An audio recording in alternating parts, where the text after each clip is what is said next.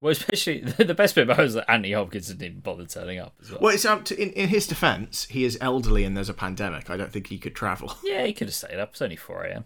He could have stayed up. he must. He must. He must have a house in LA. Rob, I mean, I'm not you know, saying that. I don't know where he lives. I've just known on Twitter he's the weirdest person ever. Pontypridd, I think. Oh, really? I don't know. Just Fuck, fucking Ponty. Just it was just the first Welsh place that came into my head. And you didn't pick one you knew you could pronounce. Yep. Where? I can't pronounce anything in uh, Welsh. He's in Malibu. Oh, but he has been back in Wales. Sends message from Wales. Yeah, so he is in Wales. Imagine if he is in Ponty. You know what? This doesn't matter right now. Should we go into it? Yes. Instead instead of playing our international our game of Where's Anthony. Yeah. Well, it's a classic. It is a classic game. I'm going to work on the. Uh, it's going to be my Kickstarter project. Where is Anthony Hopkins? It's a card-based game for three to five players. okay. Loosely based on Where's Wally.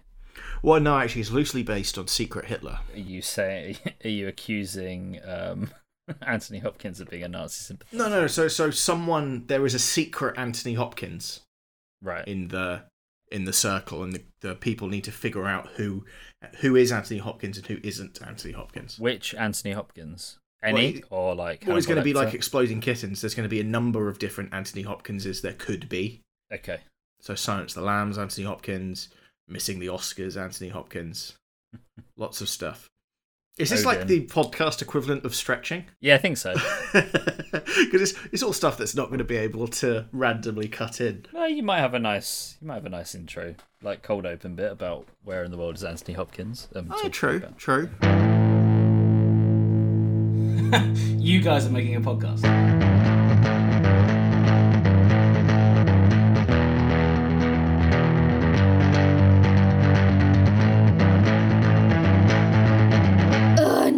Asked for this. Welcome to the podcast nobody asked for with me, Ian Harris. And me and Graham Jones. And this week we are talking about exciting films about boring things. So, uh, see what he did there. I like Nice. that. That's a little sound effect for you. It's good. I'll reuse that and just kind of have it at, like regular intervals in the background. Yeah. No expense spared as well. but it turns out you don't need to make films on exciting subjects. There are plenty which are dull as fuck. But it takes a it takes a special film to take something that is an extremely dull subject and make it quite interesting. And actually, in looking at these, there seem to be a couple of threads that seem quite common where people seem to be able to make that work. Yeah, and I mean, and also, depending how you phrase things, any film can seem to be about a boring subject. So, uh, my partner brought up the curious case of Benjamin Button, which, regardless of whether it's backwards or not, is just about someone growing up. Yeah. Lord of the Rings is just man throws secondhand jewelry away. is that's not that's not three films worth of material, surely? It is, I suppose. Yeah. I suppose it is. I mean, Peter, Peter Peter Jackson could stretch my I don't know my morning crap into three films. chunks, if you will. so this this this got me thinking in a uh, very self-referential moment. What what's the most boring things you're into? Because um, I I asked my partner this today of, hey babe, what's the most boring thing I'm into? And her response was, after no thought at all, NFL, rugby, sport in general, horrific metal versions of songs that are better before they did them, tattoos of a culture you can't sing the anthem of, and not cleaning. so that's that was my day. How how is how being into not cleaning is boring? Yeah. Okay. I don't know. I had some politics, I guess. Is pretty boring. I mean, it's kind of there's kind of a lot going been a lot going on recently, but that's fairly boring. I mean, if if we let let's let, let's I, I I think boring can sometimes be the level you are into things. Yeah, I suppose so. But I don't think there's anything boring about the fact Justin Jefferson averaged 15.9 yards perception last year. uh, Dalvin Cook managed to hit 1,557 yards and 5 yards a carry over 14 games, which is fucking mental. Basically averaging over a touchdown a game. See, it, it's exciting shit. Nobody's bored at all. No, I mean Derrick Henry hitting 2,000 yards with over 200 to get in his last game before the season Well- season closer. Well, Derrick Henry had as many 200 yard, two touchdown performances this season as any player has ever had in their career. Right, so we've So- lost everyone now. So we've lost it. Yeah, see, it's boring. boring is an interesting, interesting subject, ironically. But yeah, and obviously, I'm big into my Napoleonic era naval and military history, which you know all the parties love. So I I see what you mean about reusing that yawn snippet. Yeah, yeah. I once got told to stop bringing up an anecdote at parties Right. because I went through a phase of whenever I was at a party talking to people, the only things I would talk about were the fact that there was an immortal species of jellyfish that had been discovered. So it was clogging up like Japanese shipping routes. And basically, if it got injured, it would revert back to like a baby. So it'd be like if you broke your arm, you would then just revert to a baby, but then grow as normal from a baby. So you would just kind of start again. I and mean, that, that can just kind of go indefinitely. fair enough. Yeah, Seals seals like to eat jellyfish. Maybe they just need some more seals. maybe. So what we need to do is introduce seals into Japanese shipping routes. You hear it. You heard it here first. But but yeah, it was geo- a geopolitical ocean saving podcast that you have tuned into this week. it's the way forward. But I, I, I do strongly like I, I did struggle to think of boring stuff I was into, which obviously means everything I'm into is boring. yeah, Yeah. yeah. But you know, like I don't know, say once a week finding time to research and record something of us talking through six different movies and ranking them because we just kind of want to. Well, and in the same in the same vein as we we spoke about last week, as um as many have said, ranking art is folly because it's Yeah. subjective. a um, wise yeah. podcaster once said. Yet, yet we do that every week in a myriad of different ways that are mostly ridiculous. Well, I was I was really pleased with myself because after 30 plus hours, I'd finished a game where I was the captain of a fictional submarine I'd built. So we are exciting people, but before we we overexcite everyone too much, shall we just go into our movie recommendation nobody asked for? I think we should. Yeah, We should. I, I believe this week it is yours. it is. So normally with this, we'll like try and flip it on its head a little bit, so or have it related in some way. So I was thinking initially, well, what's a boring movie about something really exciting? But actually, that's a really terrible recommendation to go and tell you to go watch a boring movie. What is the most boring movie you've watched? Ooh, Tree of Life was pretty boring because it was just like lots of shots of pretty pictures and, and Brad Pitt twirling around every now and then. 2012 was quite boring. No, not 2012. Sorry, Day After Tomorrow. I found Day After Tomorrow very dull. That was that was a, J- uh, the Jake Gyllenhaal one. Yes, Yeah. I've I've I've blocked it from my memory. Eh. and Avatar as well. Avatar was boring. Yeah, that's right. I know my cousin um, thought Castaway was boring because, and I quote, "not a lot happened," which is kind of the point of the film. I wasn't a fan of Boyhood. I don't care if it took you 16 years to make a film; it was boring. Yeah, I, I, I never watched it because it never really.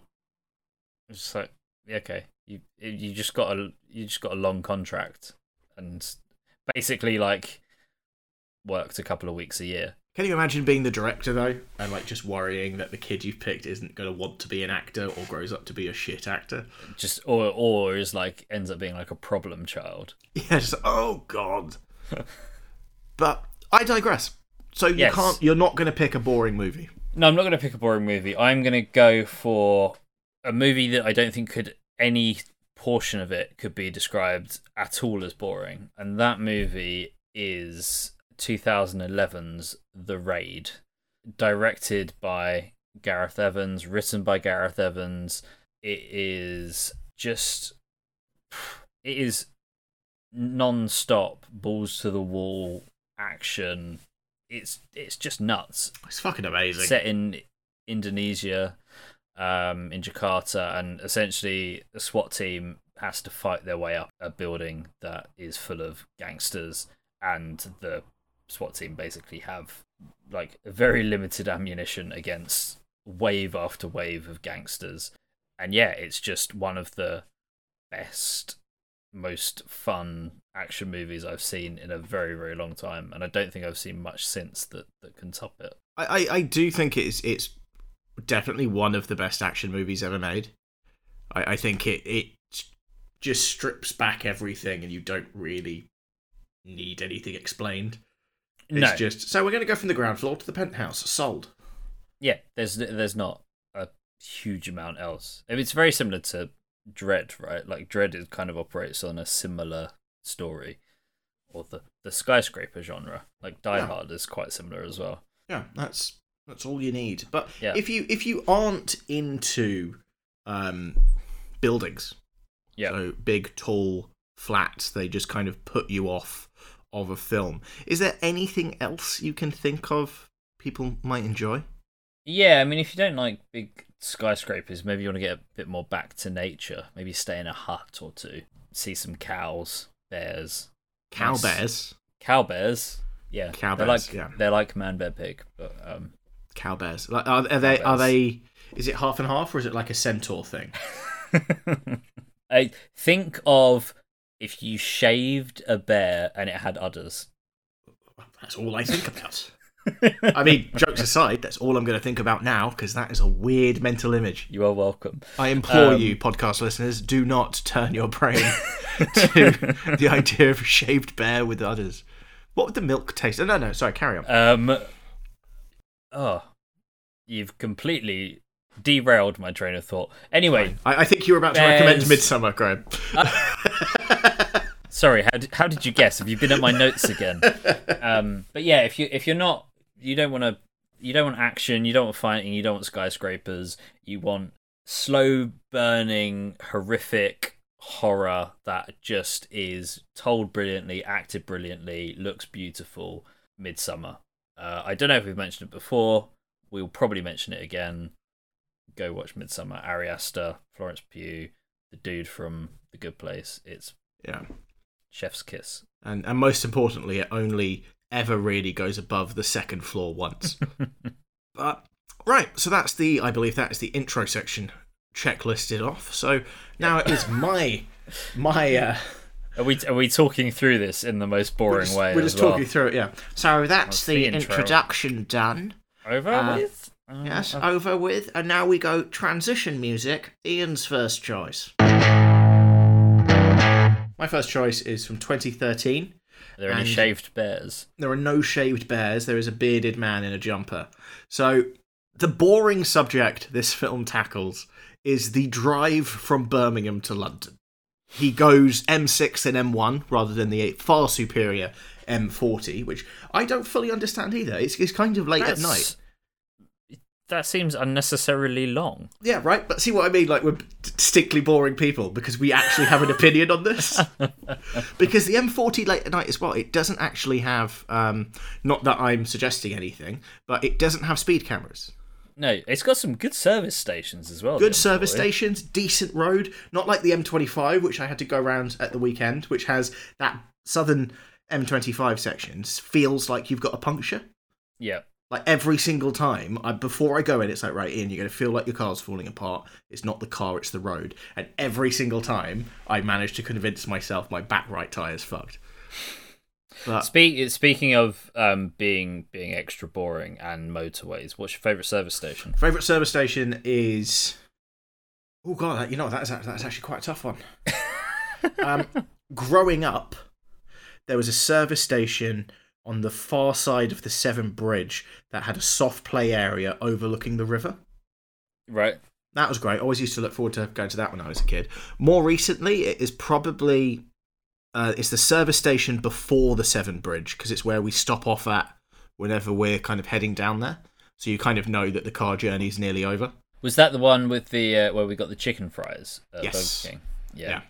It's a pretty like cut and paste service station, but it, it's always on the way to a decent weekend. So I have fond memories.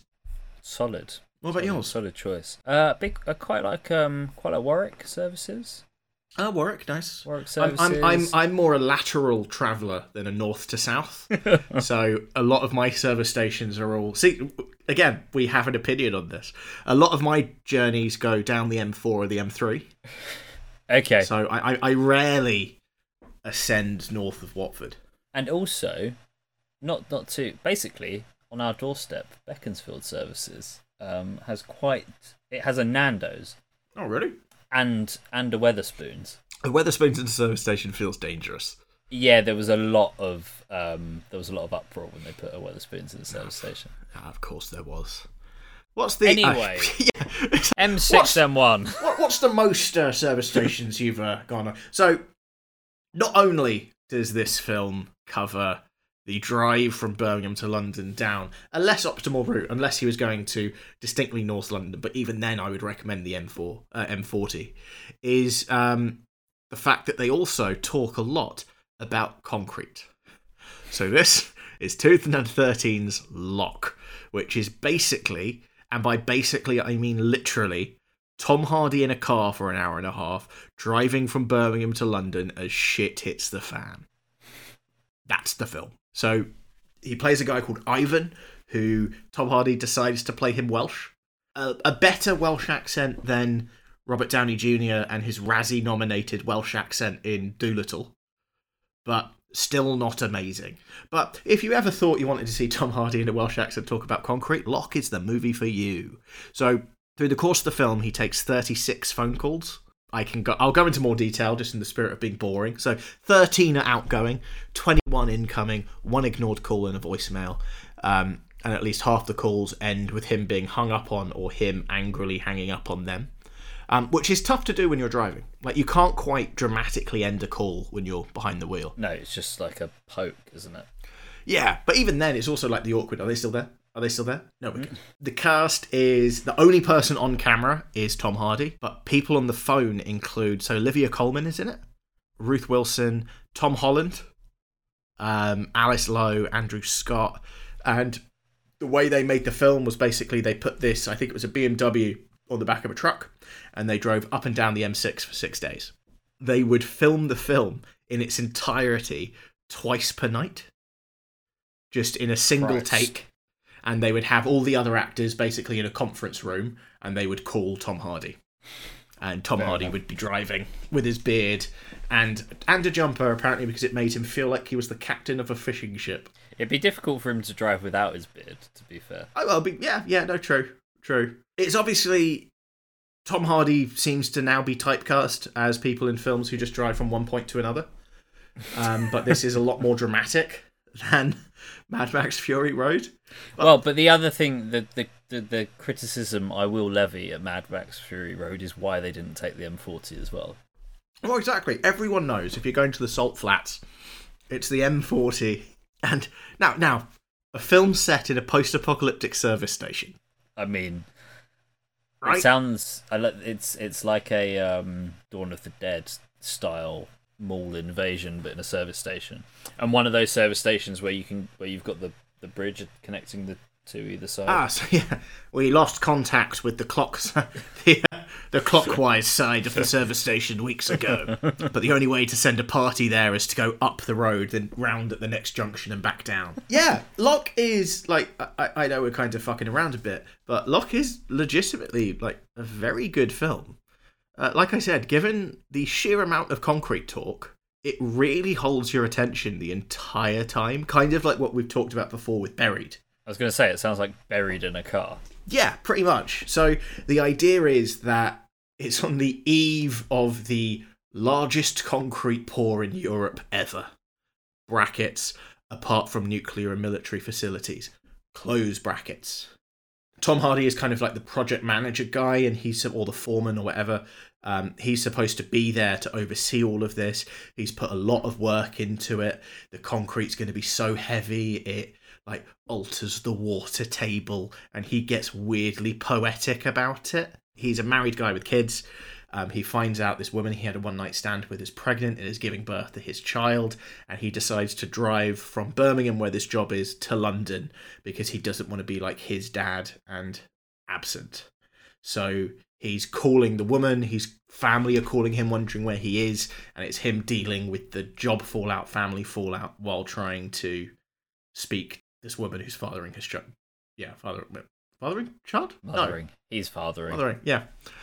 So, um, d- does he does he realize that she's pregnant when her water table breaks? Uh, no, it's actually when um she couldn't bear to talk about concrete anymore. He knew something was wrong. Oh, But that was awful. even by even by our standards, water table breaks. I was quite proud of that one. uh, well, I mean, maybe, maybe you need to be saying it in like a bad Welsh accent for it to have the full Locke effect. But yeah, it's it is a great film. I was just trying to see if I could do a bad Welsh accent, and the only way I can kind of get a Welsh accent is by saying the valleys, and then I can't then take that onwards to, to water table. concrete. Anyway, No, it sounds fucking awful. Like you had me at um, you had me going up and down the motorway. That that sounds boring, but the concrete stuff is, yeah. Yeah, so I like- mean, I get you know, it's it's good when when movies can explore quite heavy subjects. Yeah. but quite quite quite heavy and by heavy you mean uh, 350 tons which the, the, so the the interesting thing with this film is not only does it talk about concrete a lot which and i just pulled up a quote that i would like to recite to you uh, just to prove that i wasn't being over the top when i said he was being poetic about it so you do it for the air that will be displaced and most of all you do it for the fucking concrete because it is delicate as blood. delicate as blood. I'm not buying any of this. No. Um, so not only do they talk about concrete a lot, but they also apparently get concrete wrong. So they're talking about like 215 trucks worth of concrete are going to be entering this site, and he's had to have like police close roads and stuff. And somebody on IMDb estimated that with what they were talking about, you'd probably only need about 20. it's like, oh wow, someone's someone's dropped the ball either in research or he's just not very good with concrete. which I was going to say maybe maybe that's the bit where all where all the shit hits the fan. He spent all the budget on an extra like 200 trucks that he didn't need. Yeah, but I mean, what what's even more boring than talking about concrete for an hour and a half? Somebody who doesn't know what they're talking about talking about concrete for an hour and a half. But like I said, it is really captivating, like weirdly captivating. Um, I don't think there are many actors who could pull it off. Um, ironically, I think one of the people who could pull off that role is like Olivia Colman. Obviously, you wouldn't, she wouldn't be driving down because she got someone pregnant, but you could fit you. you Never say would, never in. True, but she she's the kind of person I think could hold your attention for an hour and a half with just shots of her. But a very deeply boring subject. So, what's your favourite type of concrete, Graham? It needs needs a good amount of ballast in it. I think it's it's reminded me of where you s- talking about someone talking for like an hour and a half about concrete.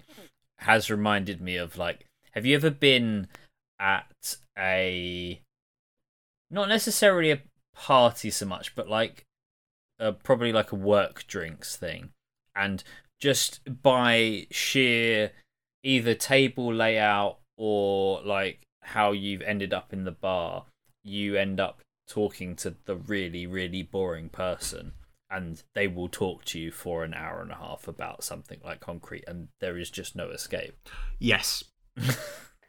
um, I have also been. I have also. And I, I. You probably have as well. Um, with hindsight, I have probably talked for an hour and a half at people, not realizing that what I'm saying they don't care about. I mean we do that every week ian Yeah, it's how I sleep at night. So my first boring choice, um, we are delving into the world of finance. Nice. So this film follows the fallout of the well, not just the fallout, but also the the um, build up to and actual crash in 2008 with the financial crisis. God, I'm getting bored already. and um, and looks around the people who essentially predicted what was going to happen, but also the people that ignored what was going to happen and the people that made a lot of money off of it.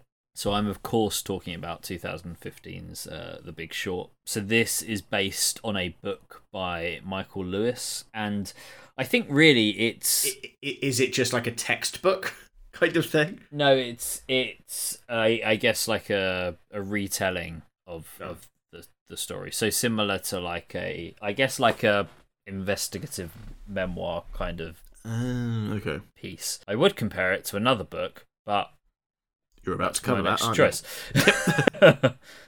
Ironically, written by the exact same person. So, yeah, I think it is. It's very difficult to make an entertaining movie out of a financial crisis that heavy heavily relies on the explanation of a number of complex financial instruments to that needs to be explained to the to the viewer to kind of get what's going on and also a financial crisis that had like it's difficult to make something entertaining for an event that had negative effects for most of the people watching it as well Yeah. I think, and that first point around like all of the the terms and financial instruments and stuff that you need to un- uh, understand, actually is one of the ways that they make this quite entertaining because they do these really interesting set pieces around like describing these terms. So you have a kind of cutaway from the movie to Margot Robbie in a bubble bath drinking 20 year old Dom Perignon who explains I can't remember exactly what it is but oh about all of the like subprime loans um she goes into depth with you have Anthony Bourdain in his kitchen at his restaurant Selena Gomez at a party Yes, I could. I couldn't remember. I, I couldn't remember the third one. I can remember the first two. Yeah, and yeah, it just kind of cuts away from everything that's going on, and they talk to camera, and yeah, just explain these very kind of borings and oftentimes overly complex subjects, but in a way that kind of grabs your attention and definitely helps you understand what is going on. It was a really, yeah, I think it's a really clever, clever tool that they use to to liven up what is essentially reading out like a textbook version of of you know uh, subprime mortgages, for example. Tr- yeah, all like the tr- AAA stuff. Yeah, so tri- And- AAA rated and stuffing like so it was all to do with um the stuffing these bonds were, were normally financed by mortgages, but they had to be good mortgages and they were meant to be yeah 65% AAA rated and they were just selling giving mortgages to anyone, which would mean the likelihood of them failing is very high. I am less intriguing and endearing explaining this to you versus Margot Robbie in a bathtub. That's what you get, unfortunately. You should you should have that on your business card. Graham Jones, less endearing than Margot Robbie in a bubble bath. but she, uh, so apparently the she was actually drinking um, real twenty year vintage Dom Perignon as Fair she play. as she did it, which uh, from my research comes in about two hundred and eighty dollars a bottle. I'd love if it was. I'm sure it must have. Like if it was you, I, you would come up with the idea, right? That's not gonna be like a director thing. Be- yeah, yeah. You know what? I feel like my character here should be drinking 20 year old Dom Perignon. For for authenticity. Yeah, because she Yeah. has the like butler guy come up and top Yeah. her glass up while she's going as well. So yeah, I think I think that's really good. And actually, I think it's probably a result. So it was directed by Adam McKay, and up to this point, do you know like what movies he directed before The Big Short? It's the Hangovers, right? Uh, no, Anchorman, Anchorman, Step No, uh, Step Brothers. Uh, Hangovers guy did the Joker. yeah, Yeah, yeah, yeah. yeah, yeah. Uh, Anchorman, Step Brothers, and the other guys. So that is obviously the guy that you pick to do a movie about the financial crisis. Step Brothers. I'm going to say it now. Step Brothers has aged better than Anchorman. I haven't watched either recently, so I'd have to I'd have to rewatch. Step Brothers. I, I don't know if Anchorman was like overly mined for like quotes and stuff for so long that is kind of yeah, detracted from it, kind of thing. It is still it is still. Oh, it's still it's still amazing, but I, I I used to think Anchorman was the pinnacle of it all, and now I think Step Brothers is above it. I also worry if um I worry if Anchorman is tainted by Anchorman 2 as well. Yeah, probably. That was a, that was a film that needed. Uh, that's an episode for for a subject for another day. Films that needed to be half an hour shorter. Looking at you, Justice League. Interestingly, um, he went on to then do Vice, and um, he's done an episode of Succession for HBO as well. So it's definitely got a wide wide range in his uh, in his Vi- Vice repertoire. Vice was very good. Um, it wasn't as Yeah. good as The Big Short, but it was still a very good film. and yeah, I think one of the other things that really sticks out and really kind of brings this movie to life, and actually is based on what you were talking about in Locke, I think, is a thread that runs through a lot of these kind of movies about boring things that are actually made quite, you know, uh, made into good films, and that is being carried by a very, very good cast. So you obviously had uh, Christian Bale in this, who really stands out and I'm not a massive Christian Bale fan but he is he's great in this. I really wish Christian Bale wasn't as talented as he is. Yeah, like that's the thing. I think I think my issue with Christian Bale is like him as a person rather than him as an actor because actually Yeah, it's ever since that tape leaked, right? It's just Yeah, like, yeah. oh, you're just a bell end. That's a Yeah. shame. well, maybe when he's in his 80s you could also do a follow-up to Where in the World is Anthony Hopkins um just with with Christian Bale as another aging Welsh actor. We don't count him. we've, we've, we've decided. Are you gonna take? You're gonna take uh, Tom Hardy from Locke instead as an honorary Welsh. Welsh. Yeah, I mean, we were we were all set to take Robert Downey Jr. and then the trailers came out and we had to very quickly reverse the paperwork. But yeah, so Christian Bale's great in this. Um, you've got Ryan Gosling, Steve Carell. Steve Carell, who is so he apparently landed this based on his role in Foxcatcher. I don't know if you've seen Foxcatcher. Yeah. It is insanely good, and the first time I ever saw Steve Carell in like a, a dramatic role, and brilliant. Was that kind of Channing Tatum's Yeah. first like Oh, his first less yeah, dancey thing? I would say yeah, probably. That was a, no, that was a very good film. There's a great documentary on it as well, but I can't remember where I saw it. Netflix, probably. I mean, I don't really watch anything from anything else. Brad Pitt's in it, Marisa Tomei, and to get all of those into star in a movie about finance, I think is is the clever move, right? Is is your and you've also got those cameos that I mentioned before, so Anthony Bourdain, uh, Selena Gomez, and uh, Margot Robbie, who And, and a bubble bath. and a bubble bath. And also Margot Robbie, who had auto-corrected in my notes to Maggot Robbie, which is a bit Nice. unfortunate. That's going to be my Slipknot tribute band. It's Maggot Robbie. and I think the other thing as well is like there's there's an element of sort of being able to whilst it is quite a dry subject as I mentioned before like it did affect so many people globally. So I think there's this there is an element of you know interest and peeking behind the curtain to understand in more detail and depth what happened. Like to me seeing these people go through and make decisions that seem so obviously ridiculous in like ignoring what was going on. And at the same time these other people who you kind of it's weird because you kind of like back them because they're the ones that are saying everything's terrible but also by everything being terrible they are ba- making millions and millions of dollars by shorting the um the the subprime mortgages which is essentially yeah i guess make, making money out of it like I say everyone's, but literally most of the Western world's misery. um, Yeah. But yeah, and I think I, I'm also going to assume that we're we're going to get some sort of spiritual sequel in the not too distant future that looks at like all of the shorting of the GameStop stock that happened uh, recently. But I do think that is a bit more interesting because whilst yes, it's entrenched in financial language and and financial instruments. Um, there's like the whole people power sticking it to Wall Street kind of thing that that's that's probably quite uh quite an interesting take. Yeah, but also like I, I'm not I'm not ashamed to say that the main reason I understood what was happening with the GameStop stuff is because of the Big Short. Oh, absolutely. like it's a depressing amount of my financial and economic knowledge has come from a movie Yeah. and just Anthony. Yeah, I want more things to be taught to me from like a video of Anthony Bourdain in a kitchen. Yeah. Watch Parts Unknown. Parts Unknown is great. Ah, Parts Unknown is amazing. The guy had no fear. He's fucking. He, he was brilliant.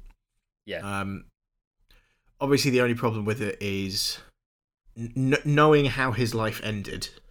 Watching some episodes of Parts Unknown, there's a lot of red flags, Yeah, yeah. and it's just like, oh no, you weren't being quirky and edgy, were you?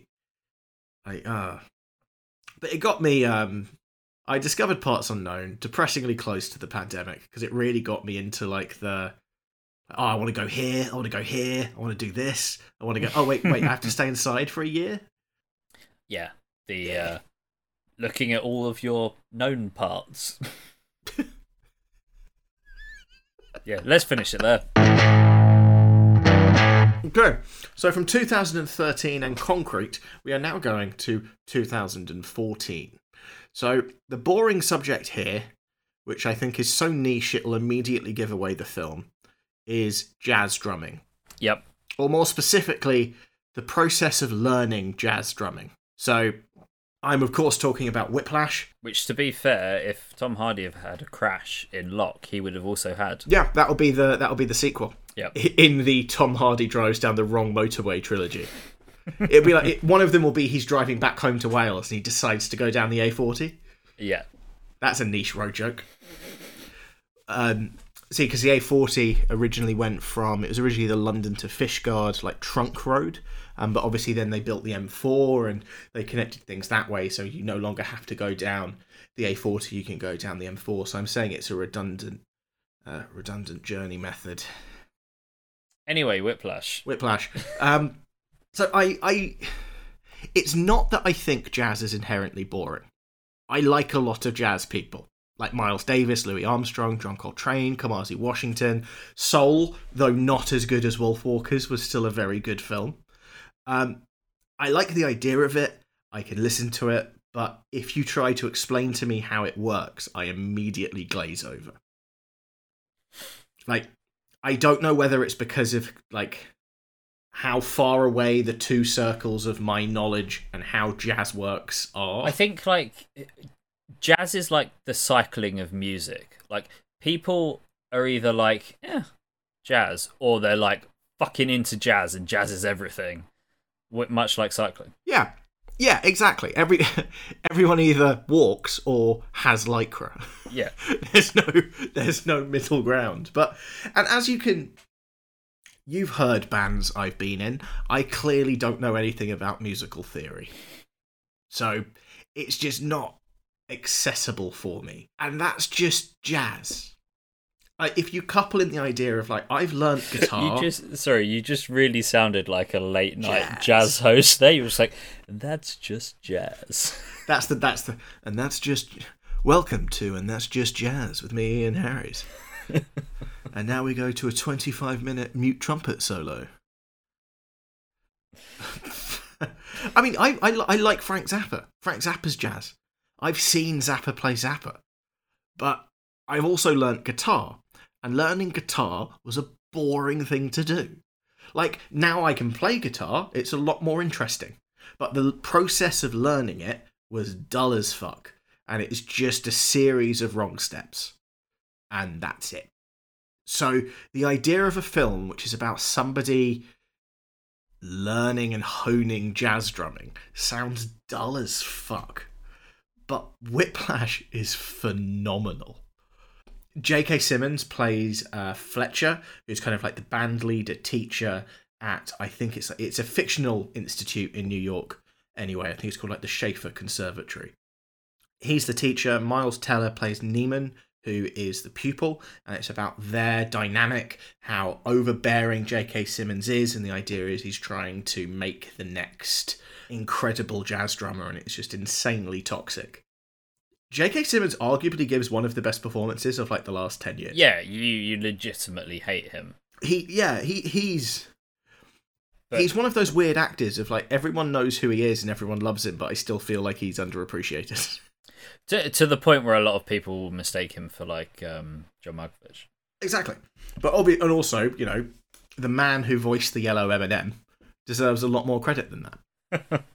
um, It did win awards, uh, so Whiplash is an Oscar winner. So, Best Supporting Actor was won by J.K. Simmons. It also won Best Film Editing and Best Sound Mixing, and it was nominated for Best Picture and Best Adapted Screenplay. Which, like like we said, like I, I think Oscars can kind of be used as a litmus test. So, whether you agree with kind of their decisions or not, the fact that a film is in that discussion generally means it's something that should kind of be checked out. And in in Whiplash's case, I definitely think it deserved everything it got. I've I've seen the film multiple times. I've seen the last 10 minutes even more because I will regularly just check on YouTube the last um, 10 minutes. I don't want to ruin it if for people who haven't watched the film, but the last kind of what I'm assuming you could kind of call is a confrontation is just pure gold. And yeah, but I still don't get jazz. No, I've had. Uh, there was. I don't think the the pub does it anymore, but there was a, a small pub on I think Rupert Street um, called uh, the Blue Posts, and they used to do. I think it was on a Sunday afternoon. They used to have live jazz in there, and it's it's a tiny pub, so you would like everyone was crammed in. Like the band was crammed in just next to the bar. You used to have the like saxophonist up on the walking along the bar playing, and it was just like great fun, drink, perfect Sunday afternoon. But outside of that, I don't think I've listened to much jazz at all, really. Apart from the bits that Ryan Gosling goes on about in La La Land, and obviously Whiplash. I think Car- I have Caravan from Whiplash, which again is like nearly 10 minutes long, where it's like an 8 minute song. Yeah, so the the last 10 minutes of Whiplash is very caravan heavy. Yeah. Um, but yeah, I- like I, I do like listening to to it. So Kamasi Washington in particular is like he's a musical genius. It's incredible. But I wouldn't want to see him learn how to play everything and talk through how it works. Like I would struggle with a jazz documentary unless it was the history of jazz because that's my bag. What about the, the Utah Jazz? Uh, yeah, not not really a fan of them either. No. I was always more of a insert basketball Yeah. reference. Yes, yes. See, I, I know, I, I, I know it. I'm cool. I'm, I'm hip. I'm down with the kids. Um, the the Miami Heat. Yeah, well done. Yes, I was always more a Miami Heat fan. Um, no, who, who was your who was your favorite Miami Heat player? Just out of interest. Um, you mean uh, my favorite player from the the NBA franchise, the Miami Heat? I Yeah, mean, yeah. obviously, obviously, I'm not uh, biding my time or anything like No. that. Um, well, obviously, my favorite player from them was uh, LeBron James, who was a power forward forward for um for them. Uh, obviously, they they had uh, Shaquille O'Neal there at some point, um, and Tim Hardaway, and honourable mention Steve Smith. Um, I'm gonna stop this bit now. Um, oh, and Dwyane Wade, obviously Dwyane Wade, whoever Dwyane Wade is. Yeah. Um, whoever the phrase "whoever Dwyane Wade is" is going to really anger someone. it will anger quite a few people. Yeah. I'm very aware I've just overstepped a mark somewhere and I've lost us countless basketball fans. It's not that I don't like basketball, it's that I've consciously made the decision that I can't devote any more of my time to sport. I don't have the time to follow the sport I like, let alone learning a new one. That's not in the time zone I live with because not given that we just talked about the banking and housing crisis, I don't want to sound a bit like poor me, but do you know how difficult it is being a fan of predominantly American sports when you live in London? Well, the other issue with the NBA is there's like there's too many games Oh to, god, to yeah. keep up with. Yeah. But anyway. Yeah. God, I, I wonder. You know, that's a conversation. I, for some reason, I wish we could come back to at some point today. um, but yeah, so the, the takeaway from Whiplash really is it is arguably one of the best films made. Like, I'll just leave it at that. It is one of the best films made. It's an incredible character study into um, kind of the pursuit of goals, um, what a teacher student relationship should be and shouldn't be. And there's a lot of questions from it, and it's also a lot more open ended than I think people give it credit for. Mhm. Because my takeaway from the film is a lot more. I don't want to say a lot more negative because that the implication there is I didn't like the film, even though I'm gushing about it. Um, a lot of people were very optimistic and hopeful by the end, and I had the exact opposite takeaway. I think it's a sad ending. Yeah, I, I, I can see I can see it both ways. Yeah, so um, li- I I don't think it ruins the film, but light spoiler warning anyway. So skip forward a minute or two. But my takeaway from the end is that Neiman's lost his humanity and has become exactly like Fletcher. hmm and that's my takeaway was that that teaching method didn't work that even though he got the results it's at the cost of who he was and everything like that and other people watch the film thinking oh he's achieved what he wanted and as a distinctly negative man clearly we can't have good things and i don't interpret it like that but yeah the, the, the, to me the process of learning jazz drumming is a distinctly boring subject but I can't stop watching the film. I watch it regularly. It's an exciting piece of cinema. It's an award winning piece of cinema, and I would implore you all to watch it and maybe explain jazz to me And basketball. and basketball. And uh, I'm just trying to think if there's any other sports I don't have time to uh, really get into. Hmm. Hold that thought, Ian. Sorry, that was that was a that was a great visual whiplash reference there. Um, It was translates perfectly to the pod. yeah, everyone gets it. They sensed it. So, my next choice, talking of American sports that have far too many games, I am going to talk about 2011's Moneyball. So, Moneyball is obviously follows baseball, so not basketball. You you said that like Moneyball was the sport. It's it's like a very like high class, hundred percent capitalist thing.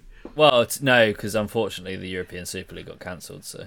Hey, topical bounce.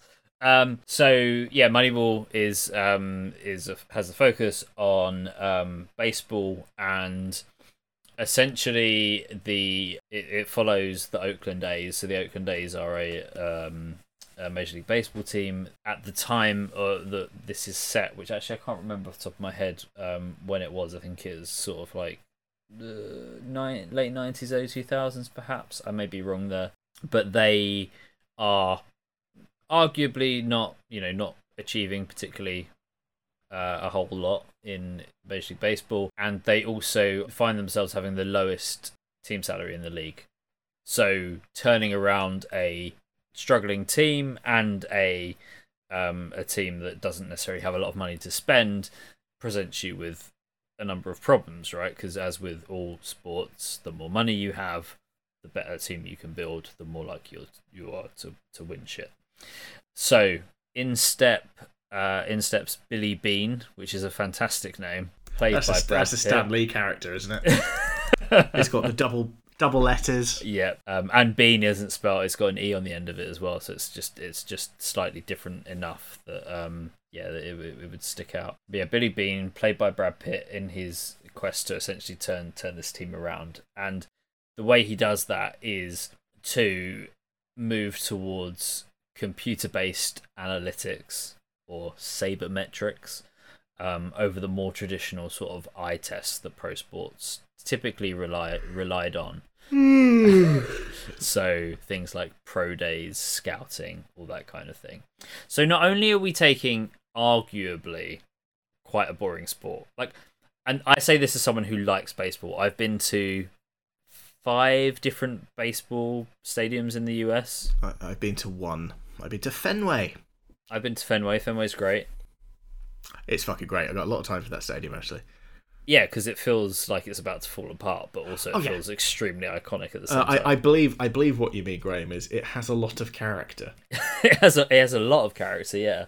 So yeah, I've I've I've done Fenway, I've done the San Francisco Giants, I've done Los Angeles Angels, Tampa Bay Rays, and I feel like another one, but they're the four I can remember. But yeah, I, I enjoy going to baseball. It's it's a good evening out. It's a good, but I think there's something along the lines of like 160 ish games a, a team will play a year. So one of the things with baseball is there's there's definitely a, a feeling that the game that you're at ultimately does matter in the grand scheme of things because obviously all your wins and losses add up. But also, if you lose one of 160 games, it's like hmm, okay, and that's kind of reflected in as well that it's very easy to get tickets to see baseball, like regular season baseball. You can pick up, you We- can go and get a ticket for like eight dollars. So when when, when we, so it would have been 2015. So we saw Red Sox, Blue Jays, and it was around the, Weirdly, weirdly, the Blue Jays is the team I've seen the most as well. Oh. I've seen them twice, but I've never seen the Blue Jays at the Blue Jays Stadium. Anyway, all, all I remember is I had a player called Bautista. um, so the Red Sox had Ortiz, right. who was chasing, I think, like 200 home runs. Um, and he was on like 197 or something like that. And you had people in one of the top uh, stands with like the numbers, and he got a home run and they clocked it down. As soon as he got pulled, Yeah. half the crowd left. because, like you said, it was $20 a ticket. Yeah. Who gives a shit? Like they were there to see him hit the home run record. Yeah. Um, and then when the bars closed, another half of the uh, half of who was left then Yeah. went. yeah, it's definitely like it's the cricket of American sports, isn't it? It's it goes on for a good three hours. You can grab, you can drink a lot, and you can eat quite a few hot dogs and not miss anything. But so you're taking, as I say, arguably one of the more boring sports, and then the movie isn't just about the sport, but you're then taking it down another level to focus in on how you pick apart and understand what players you should bring into a team based on computer analytics. Well, it's basically a film about a formula, isn't it? You can Yeah. boil it down to maths. Yeah. It's someone's looked at a sport and thought, how can we get maths into this? Let's make a film on it. Yeah, e- exactly that. But it's it, it is genuinely really interesting and it's also portrayed in a way that you can kind of that's accessible. And I say this as a person who tried to read the book and my god, I I tried it about 3 or 4 different times. We- yeah, it's just there's page after page of like stats and and just going so deep into so many baseball terms that I don't get. Like there's without I, I know the rules of baseball, but like some of the stuff they're talking about is funny enough, the book written by the same guy that wrote The Big Short. Oh, really? Yeah. So Michael Lewis wrote this book as well. Oh, I, I did. I didn't realize that. Yeah, it's just it is to to take what I a book that I struggled to start like five times into a film that is interesting and entertaining is a, is no mean feat. And it's it's funny because they do delve into some of like the the idiocy around like the this is how we do things kind of methods. So the these eye tests, i.e., just kind of understanding if a player looks good. There's an example in it where they, uh, well, in the book, uh, one of the scouts advises against taking a player based on the fact that the player's girlfriend is ugly, and therefore he assumed that the player had bad eyesight. in the book, uh, sorry, in the movie, it's changed that uh, to say that because he had an ugly girlfriend, it meant that he had no confidence and therefore wasn't um, wasn't worth bringing on the team. Fucking hell. Yeah, Yeah. but that's and actually quite similar to the Big Short in that it's so obvious the logic behind stuff, right? So the logic in the Big Short that if you if you invest all of this money in bad mortgages, shit is going to go down. In the same thing in Moneyball is that if you look at the stats and you take away all of the subjectivity around like, oh, I think this player looks good, I think that player looks good, you're gonna get better results. But was it the the? So he like invented a stat. Yeah, I think I think you're right. Yeah, I can't remember what because it, it, it was it was all about getting on base and runs rather Yeah. than um, home runs, hitting power, and all that stuff. Yeah, and it's like it's walk walk offs as well. Is that some? Is that Yeah, so they didn't do with it? usually that was frowned upon, but they saw it as a well, it still counts. So Yeah. it's a fascinating film. I've always described it to people as it's a sports movie for people who don't give a shit about sport Yeah, because it's not. Re- it doesn't really focus on baseball. It focuses on kind of the. you don't see a lot of it. you don't see a lot of baseball taking place, do you? No, but it, it's baseball to kind of carry on what we were saying before. Like baseball is a sport I have consciously avoided because I know I would fall deep into all the statistic shit of it. Yeah. Well, I I, think I, I, I struggle to crawl out of an NFL hole sometimes with all the fantasy stuff we talk about. Like with baseball, I, I wouldn't have time left Well, in my day. pe- people play fantasy baseball, and those they these teams are playing like th- three games in a like no sometimes five games over seven days with like one one day off. Well, it, um, fantasy sports started with baseball. Yeah. So it was the uh, the rotisserie chicken league or something. There's a great thirty for thirty on it, I think, called Silly Little Game, Nice. which is all about how um, this group of friends started a fantasy league, Yeah. um, which is now a billion dollar industry, and they got nothing from it because they were uh, refused to sell when they should have. Oh, that's that's gonna hurt. But yeah, I and I've sat. I I remember distinctly. I think the first game I went to the um at the Angel Stadium, and I was sat behind this um elderly American woman, and she had this massive pad on her lap, and it basically had like loads of outlines of all of the bases, and there was some other things like notation things here and there, and after every single pitch there was some annotation she was making. And I can only assume that she did this for every game that she Hmm. went to. And it's just like yeah, there's there's so much that that goes into it. But I think um I think one of the ways that again that they made Moneyball interesting, similar to Big Short, similar to to Locke, actually similar to um to uh to Whiplash as well is is the cast. Like you had Brad Pitt, obviously, Jonah Hill in probably Jonah Hill's best performance, I think. Did he did he get a Oscar win or was it a nomination for it? Ooh, that's Or a was it a snub?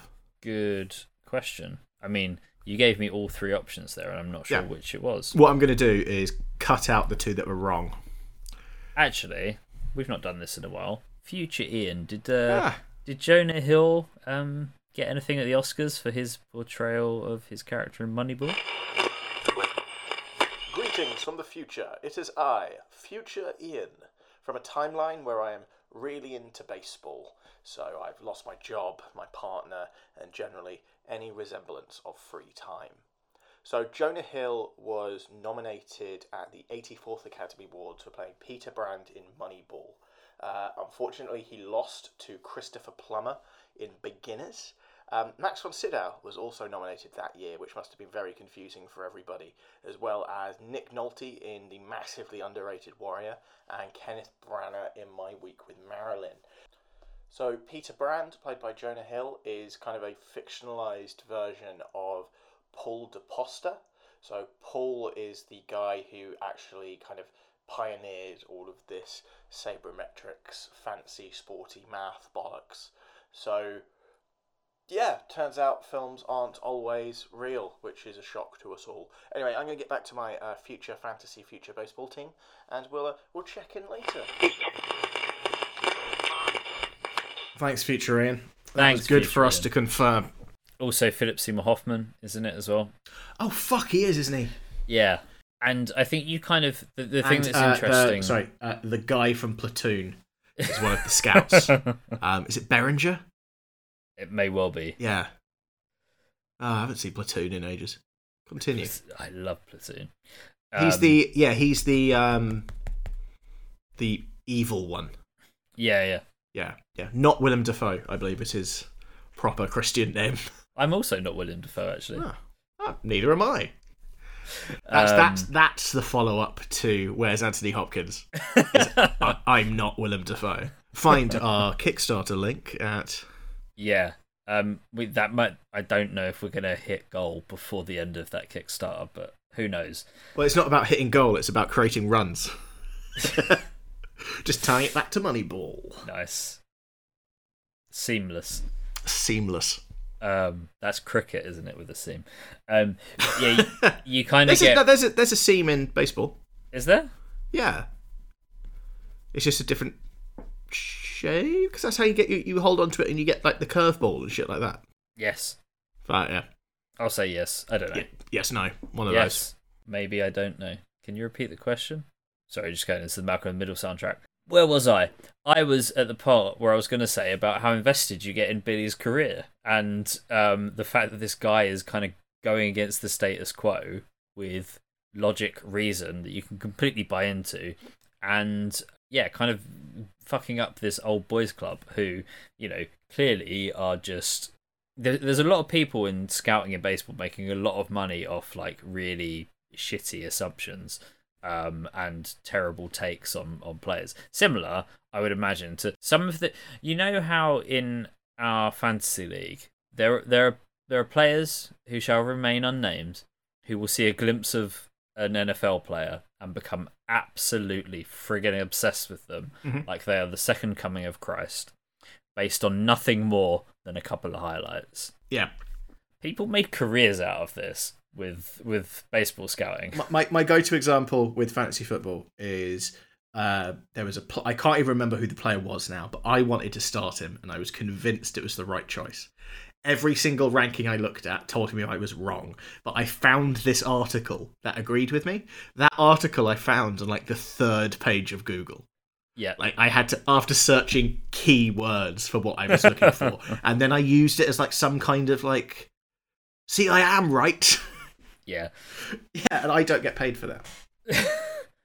but being able to like take you know take logic take data and kind of disrupt that i think is is great and i think you really kind of as I say get invested in it um Democratizing sport, right? yeah Which is yeah. Speaking as a fucking fan of Welsh rugby, is a league with very little money. I always feel quite strongly about. It's why I like uh, for all the NFL's failings, and even though teams are getting around it now, like the salary cap, I think is, you know, you, you want people to compete on a level playing field, not just have yeah the rich winning.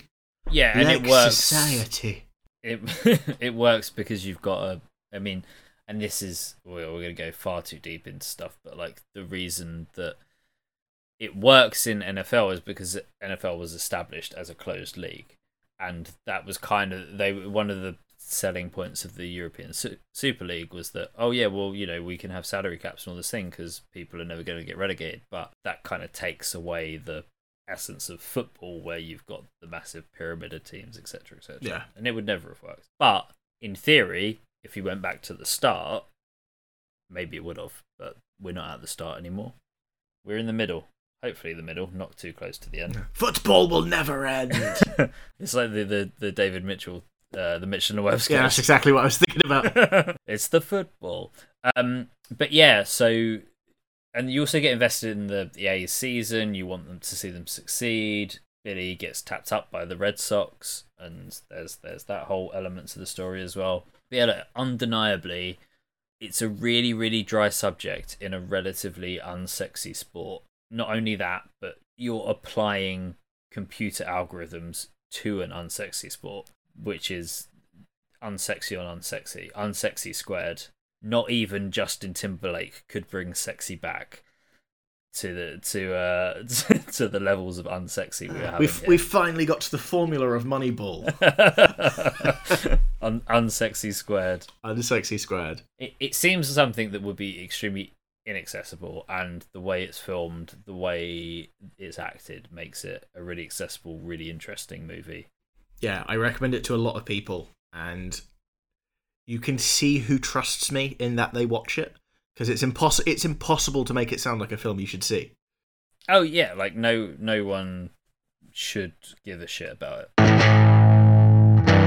My final choice, then. So this is a film I've talked about, I think, in passing before, but I'm now going to talk about in more detail. So, in Midsommar. Midsommar. Um, so in 1998, Susan Orlean released the book The Orchid Thief. So, The Orchid Thief was based on her investigations of the 1994 arrest of a horticulturist called John LaRoche and a group of Seminole Native Americans in southern Florida for poaching rare orchids. As a book, um, it was quite well received, but there were also quite a cut, lot of cutting reviews. So they said like uh, there wasn't really I enough thought- to. I thought they were stealing the whole orchid, not taking cuttings. Oi! So you you can't actually cut. Yeah, you can't cut the orchid. You have to take the branch it's on because they're such a delicate flower, which is kind of what the point is. Because it's very difficult to replicate orchid environments and stuff in at home. So the idea is trying to make these orchids which you could bloom at home and, and not just in a swamp. Much, much like you, orchids are delicate little flowers. I'm a delicate little flower. but um, a lot, yeah. So um, a lot of the reviews said that. Uh, so John LaRoche, who is the orchid poacher, um, there wasn't really enough to his story to fill out a whole book. There was a lack of forward motion in the story. Uh, one reviewer said it wilted under the weight of facts and figures uh, because wilted like a plant. But needless to say, uh, Hollywood looked at this book about flowers and thought, you know what, that'll make a film. So they hired Charlie Kaufman, so the guy who did Being John Malkovich, to write an adaptation of The Orchid Thief. And he struggled because he didn't really want to do a traditional he didn't want to force it into a hollywood movie so he didn't want to cram it full of things like sex and guns and car chases or characters learning profound lessons or growing or coming to like each other or overcome life obstacles to succeed he didn't want to do drumming. Or jazz drumming or baseball maths. But he didn't yeah he didn't want to make it stereotypical. He wanted to kind of tell like a real story. He really struggled with writing. He had really bad writer's block and eventually he finished the script and handed it in. The script he handed in was 2002's adaptation. So adaptation is the screenplay of Charlie Kaufman adapting The Orchid Thief. So I'm not saying it is the screenplay of The Orchid Thief. It is the screenplay of a fictionalized Charlie Kaufman who's been told he has to adapt The Orchid Thief into a film. Charlie Kaufman is played by Nicolas Cage, Of course. who also plays Charlie Kaufman's twin brother, Donald Kaufman. So, in essence, adaptation is the film of him writing adaptation. It got nominated for quite a few awards. So, Chris Cooper won Best Supporting Actor, Meryl Streep got nominated for Best Supporting Actress. Um, Nicolas Cage got nominated for Best Actor, and Charlie Kaufman and Donald Kaufman, his twin brother, got nominated for Best Adapted Screenplay. Donald Kaufman is a fictional character invented by Charlie Kaufman for the movie, Excellent. but he still got nominated for an Oscar. Adaptation is mental. I rewatched it today and it is so weird. There's a scene halfway through where he realizes how the film should begin, and that's the beginning of the film that you've already seen. The last scene is him figuring out how to end the film and talking through what's going to happen. And the reason it's a boring subject is it's the it's got two layers. So it's a boring subject because it's a it's a book on orchid poaching. But it's also not just a book on orchid poaching. It's a it's about the adaptation of a boring book on orchid poaching. Like I said, a lot of the reviews kind of said that there wasn't really enough story there to turn into a film without kind of serious padding. Um, a lot of the elements of the book are adapted into the film, but then the entire third act is entirely fictional, which is great because if you were the if you'd written the Orchid Thief, you found out Hollywood had bought the rights to it.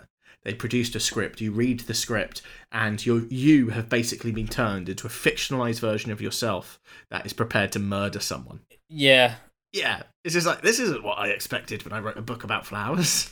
there's a lot. There's a lot to unpack. It's a lot to unpack, and I can't stress enough how much I love this film. Uh, it's got Nicolas Cage in twice, which probably explains it. Really, now I think about it. Cage squared. Cage squared. But yeah, it's just so much. It's so weird, and it's so fun to watch, and kind of like what you said with. Well, I mean, all the all the all of the choices today, I think, share the similarity that they have very strong casts. Yeah. So, like I said, this received three acting nominations. On top of them, you have Brian Cox, Tilda Swinton, um, Maggie Gyllenhaal. Judy Greer turns up very briefly. I don't think she gets kind of the credit she's warranted a lot. But it really kind of, because it's so weird and so meta, it really holds your attention the whole way through. Even though what it is, is in essence a man struggling to write a script that you're watching. Yeah, I, I haven't seen it. It sounds like the levels of meta feel. It wouldn't surprise me if, like, actually it turns out that Nicolas Cage is sat behind you watching it or something, just to really add that extra. Yeah, extra so like, element. so there's a great bit is there's kind of narration through the whole film of Charlie Kaufman talking through how he's feeling, and halfway through he goes to a seminar where this guy tells him that only lazy screenwriters do voiceover. A good screenwriter should be able to explain um, how a character's feeling without having to resort to voiceover. Um, and then a little bit later in the film, he goes to voiceover and he's like, oh shit, no, wait, voiceovers are for the lazy. Oh, actually, it doesn't matter. And just keeps going. Nice. Yeah. But, like I said, it's two levels of boring. The process of adapting a book is boring.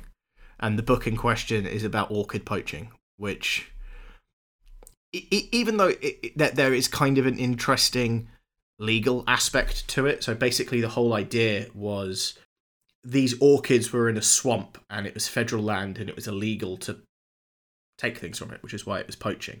But there was a loophole in Florida law. The Seminoles were allowed to take things from federal land.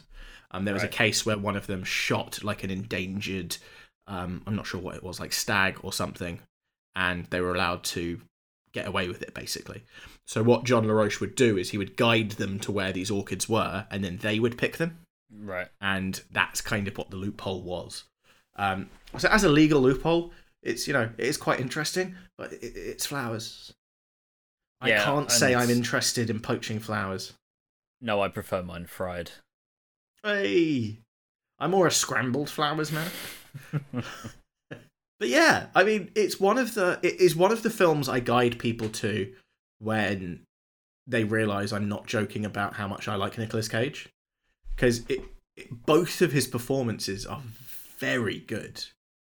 Um, I mean, yeah, it's it's not. Well, I mean, he also gives two two uh, two convincing performances in Face Off, right? yeah, exactly. Because John, uh, John Travolta's not actually real.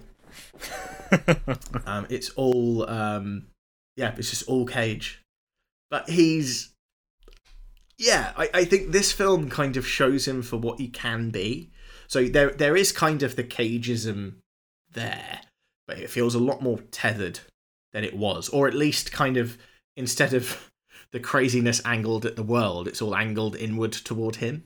yeah, But no, strongly recommend it. Uh, again, it's a difficult film to sell to people because, well, like I said, it's the screenplay of a.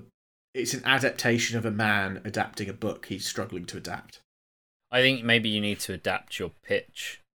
Um, to maybe So, be so adapt my your- adaptation. Yeah, adapt your adaptation pitch, yeah, to being a pitch about a man who's trying to pitch a movie about a man who's trying to write a movie about a book that's unfilmable. A book that's adapted from a New Yorker article.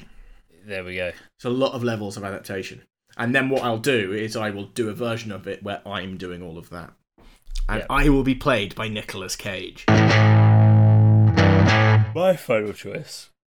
Oh, You're right. there. excuse me. Yeah, you put me to sleep with all your flower talk. You That's fair. boring bastard. Well, I, I could have talked about Nicolas Cage for hours as well.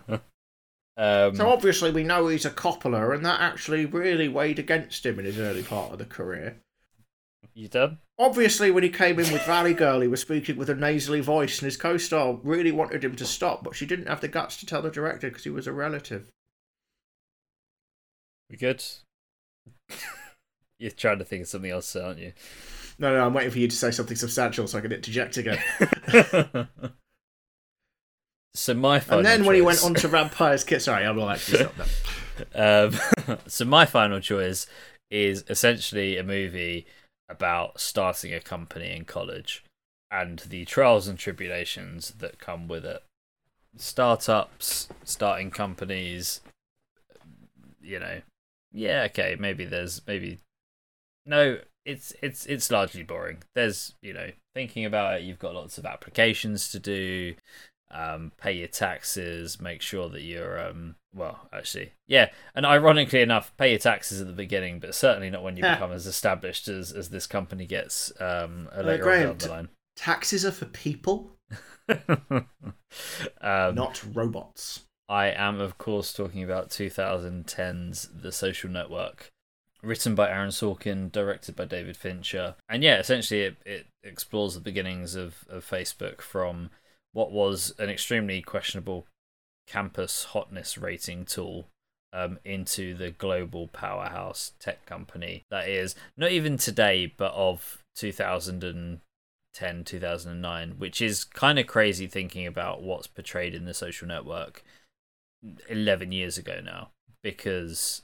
Facebook as it is now is is an entirely different beast. I mean, it's a massive software company. It has ingested countless smaller tech startups um, and some more established ones, WhatsApp, Instagram, etc., etc.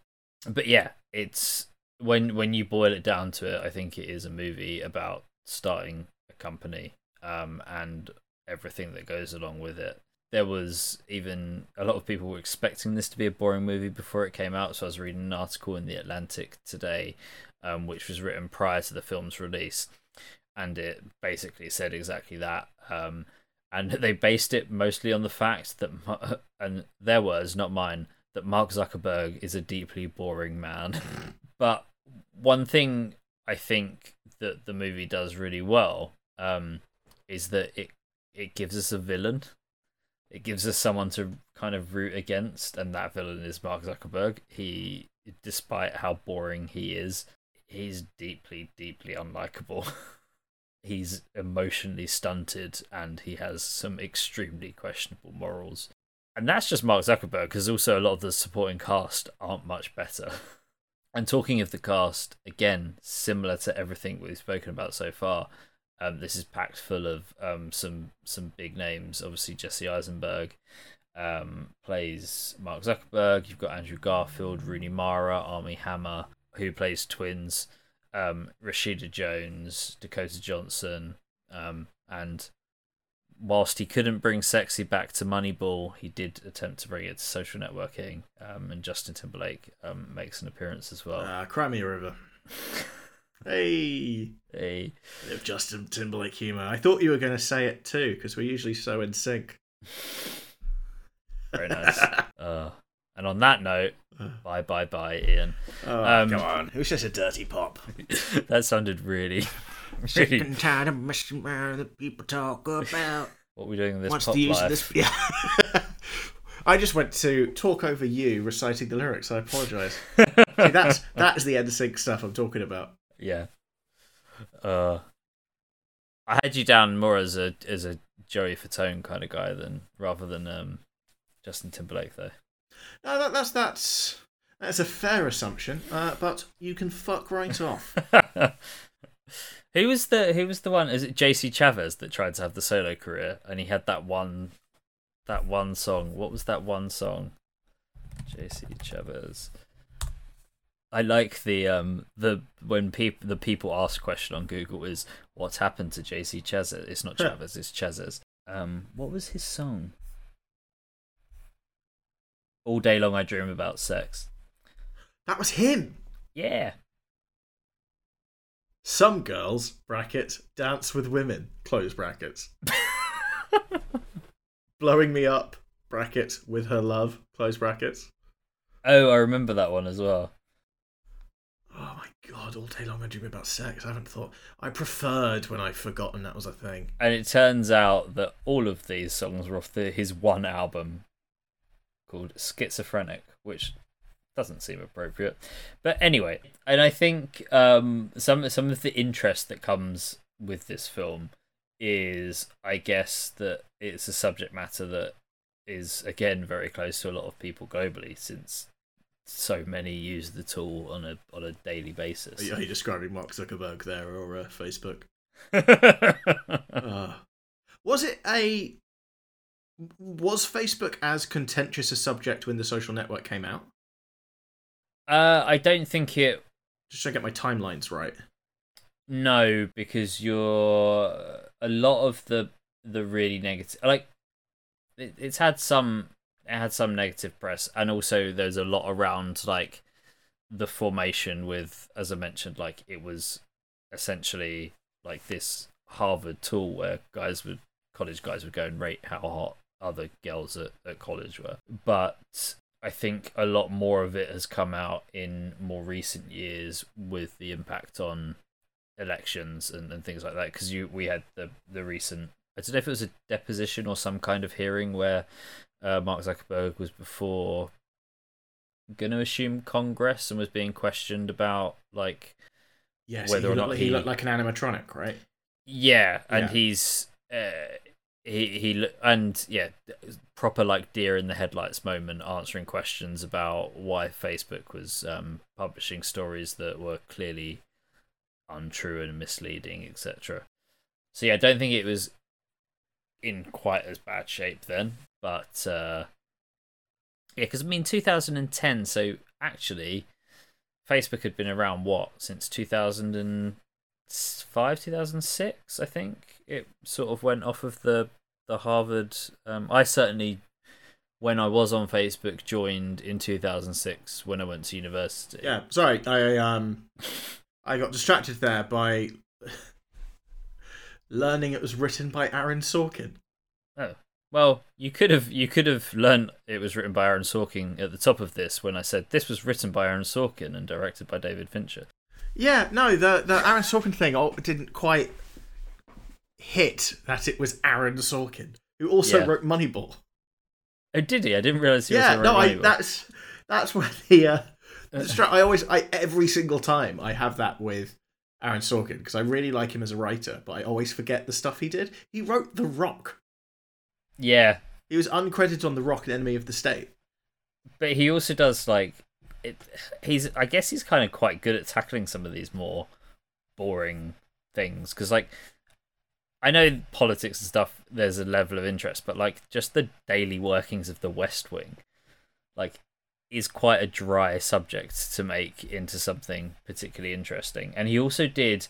I don't know if you ever watched it. One of my favourite series actually that got cancelled after one season was um, Studio 60 on the Sunset Strip. So I haven't. I saw that. I love the newsroom, but I haven't seen Studio 60.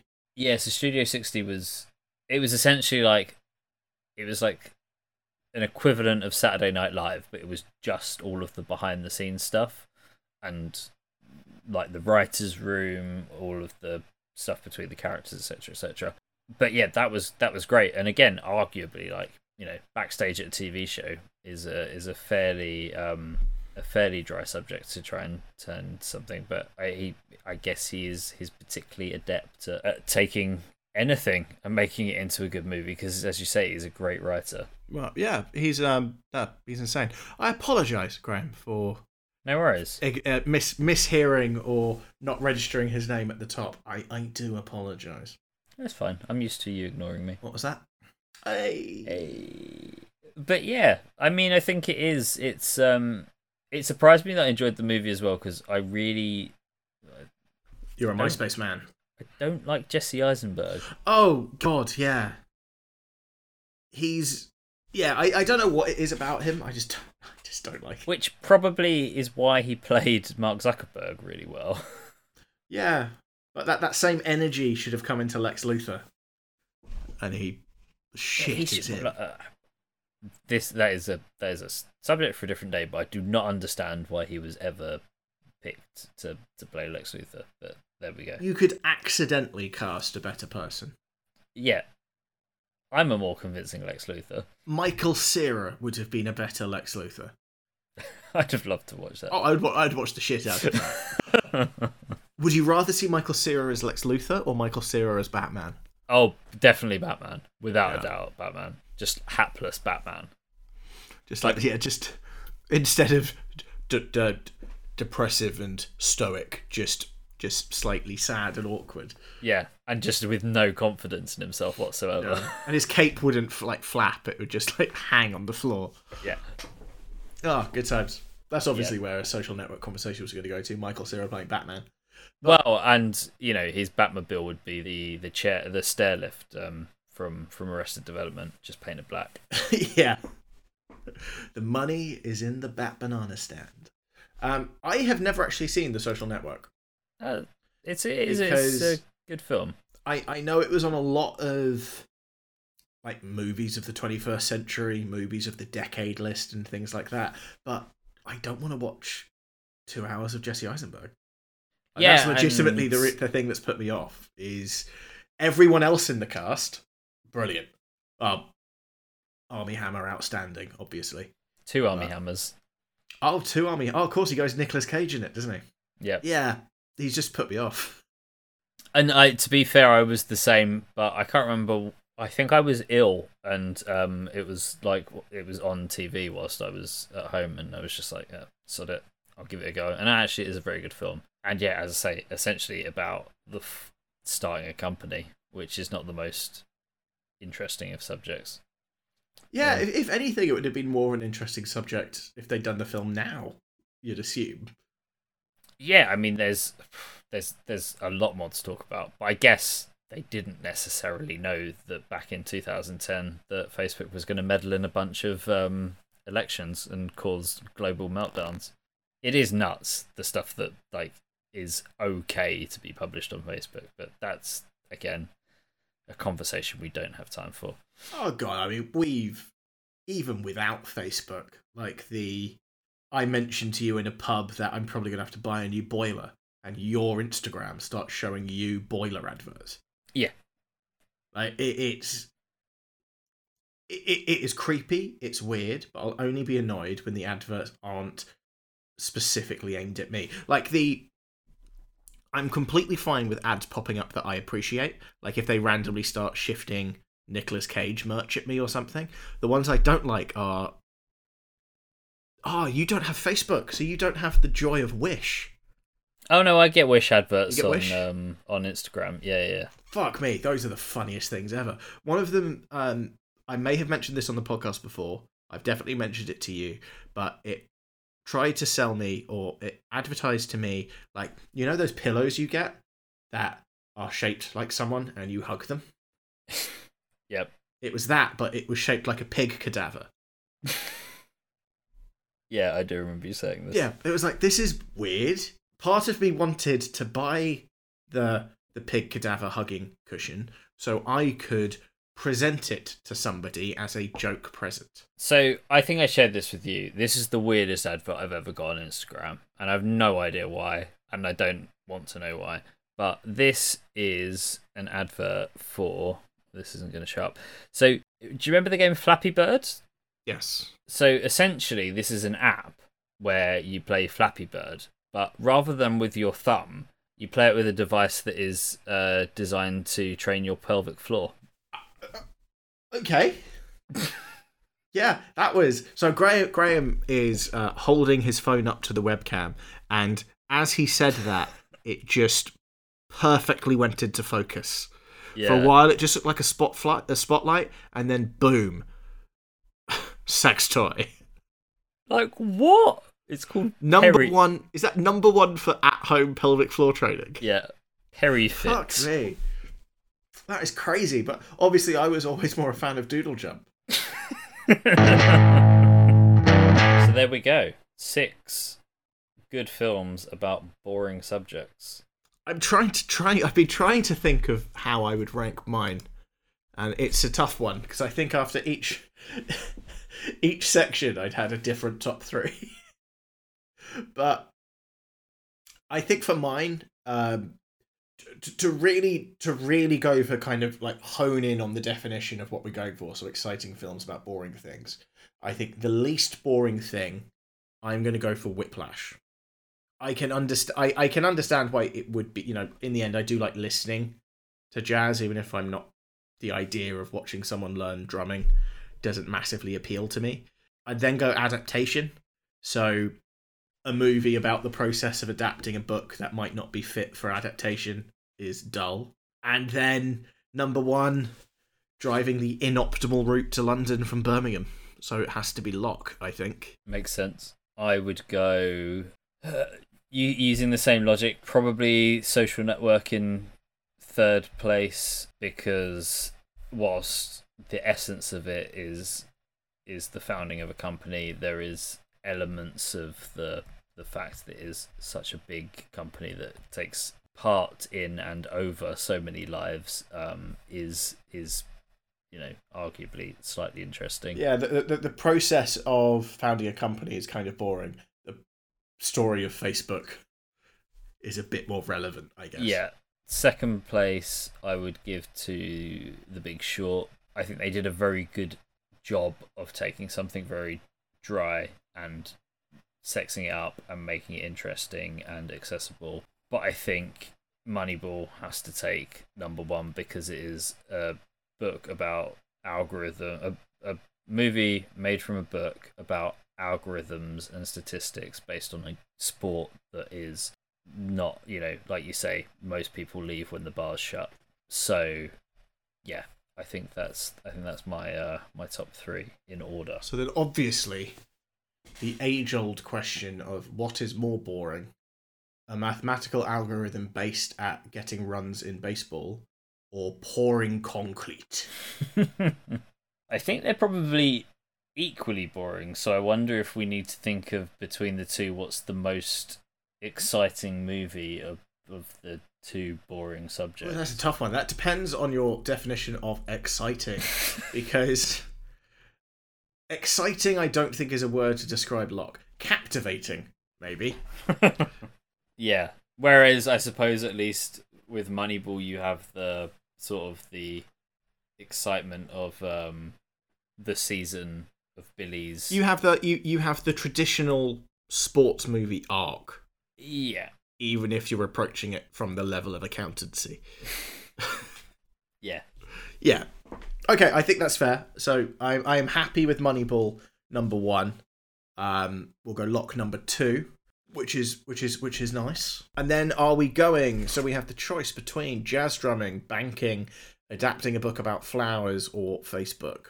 Yeah, I mean the one that really sticks out for me is or the two that stick out for me are the Big Short and Whiplash, actually, of Oh. of everything that we've spoken about. The Big Short because I think they just do such a good job of as I said, like the the little kind of set pieces that they drop in to explain the really dry subjects. I think it's just such Yeah. a clever way of doing it and um it's It's it's a co- conscious recognition of how boring the subject is. Yeah, a- a- absolutely that. And then from from the Whiplash side is just like even the good stuff in it is really long and boring. But the I guess the the there's an intensity to it that is where I guess the if we talk about like the the boring subject but exciting portrayal comes in because I think that like J.K. Simmons is that he is intensity personified. Right? Well, it's the, the, the, the excitement is from tension of not knowing who's going to break, I guess. Yeah, other than all of the skin on Miles Teller's hands. Yeah, yeah, and the cymbal that gets thrown along the room. um, either way, I'm I'm watching. I think a lot of these films over the next couple of days. Okay, no, that, that that's fine. I will. I can. I can concede adaptation because I do think it. We, we kind of we kind of touched on it a bit with Moneyball in a part that I probably cut out of the episode, but adaptation is an impossible film to describe to people. in the same way that Moneyball is, it is very difficult to describe Moneyball in a way that would make somebody want to watch the film. Yeah, So I would, yeah, I, I'm I'm happy to take adaptation out of the running, um, but you have to watch it within the next week. okay. Deal? Deals. Yep. Deal. Right. So jazz drumming or uh, banking crisis. It's a tough one. Um, I don't want to. Uh, I don't know. It's a tough. No, I, I, I, I'd be happy to go the Big Short just because if if we're going to take a tiebreaker, Yeah. the film realizing it's boring is a good tiebreaker to go for. Yeah, and also if you take if you boil down between if you ask if you surveyed hundred people and say what's more boring, music or banking, you're probably gonna say banking is more boring. Oh yeah, true. But if you also if you interviewed a 100 people who said what what's more boring, a global crisis or jazz? I mean, See, I can play this game too, Graham. But stop selling when you've sold, bro. um, but yeah, no, I, I I'm happy to go with the Big Short again. The most the most memorable bits of the Big Short is them realizing how boring the subject is and having to come up with an inventive and exciting way to talk about it. Yeah. So before we go into, oh, I'll, I'll bring back the voice. Uh, before we go into the sum up and the social uh, media section, um, I would just like to point out that during the recording of this episode, Graham sent me a screenshot of all the things Dwyane Wade has done in his career. Um, I'm a deeply stupid man. Um, I'm not very aware of things out of a very small bubble that involves mainly myself, drinking, rugby, and specifically the people on my fantasy football team. Um, and that's kind of it. Um, would So would, I apo- would I you like to um would you like to share with the class some of um some of Dwyane Wade's career highlights? so Dwyane Wade, who um, I, I I wrote off. Um, I'll actually, you know, I'll put back in the quote. So Dwyane Wade, who I said this about. Oh, and Dwyane Wade, obviously Dwyane Wade, whoever Dwyane Wade is, has three NBA championships. He was an NBA Finals MVP, a 13 NBA All Star, two times All NBA First Team. He was the NBA scoring champion in 2009. The Miami Heat, who I'm obviously a deep, deep fan of, retired his number. Yeah. So, um, sorry. I'll do a I'll, I'll do a basketball themed episode at some point. I don't know, just me, like the Dwyane Wade apology episode. but so the podcast nobody asks for's top three exciting films about boring things. We have number three, the uh, banking crisis in The Big Short. We have number two, the inoptimal route from Birmingham to London in Locke. And number one, we have math- mathematics and baseball with Moneyball. So if you agree with us, if you think there are more exciting films about more boring things, you can reach us on Instagram at the podcast nobody asked for. And you can also find us on Ko-fi and you can buy us a coffee. And all that money will go towards making the podcast bigger and better and more exciting and less boring. which is exactly what we want and need. Um, if you want to um, ask us about how maybe you can take out some um, short options against the podcast nobody asked for and, and make some great profits when we fall into an inevitable um, podcast crisis, hit us up on Twitter at nobody asked for pod with the number four. And much like, you know, just because we need to bow to our Facebook overlords and keep Mark Zuckerberg, Zuckerberg, Zuckerberg, needs to keep Mark Zuckerberg Jesse happy Eisenberg. because we need to keep Jesse Eisenberg happy. Um, you can also find us on Facebook at Nobody Else for Pod with the number four. And because not everything is about Mark Zuckerberg, sometimes it's about Steve Jobs, you can also leave us a review on Apple Podcast and in your review put any episode ideas you have and we will do the best ones. Sorry, I think you mean Ashton Kutcher. Actually, I meant Michael Fassbender. Cuz two Steve Jobs movies.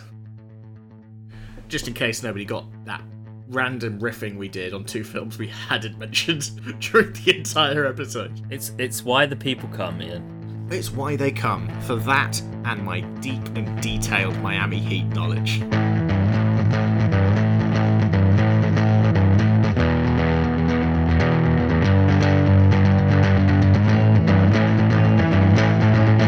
Ugh, no one asked for this.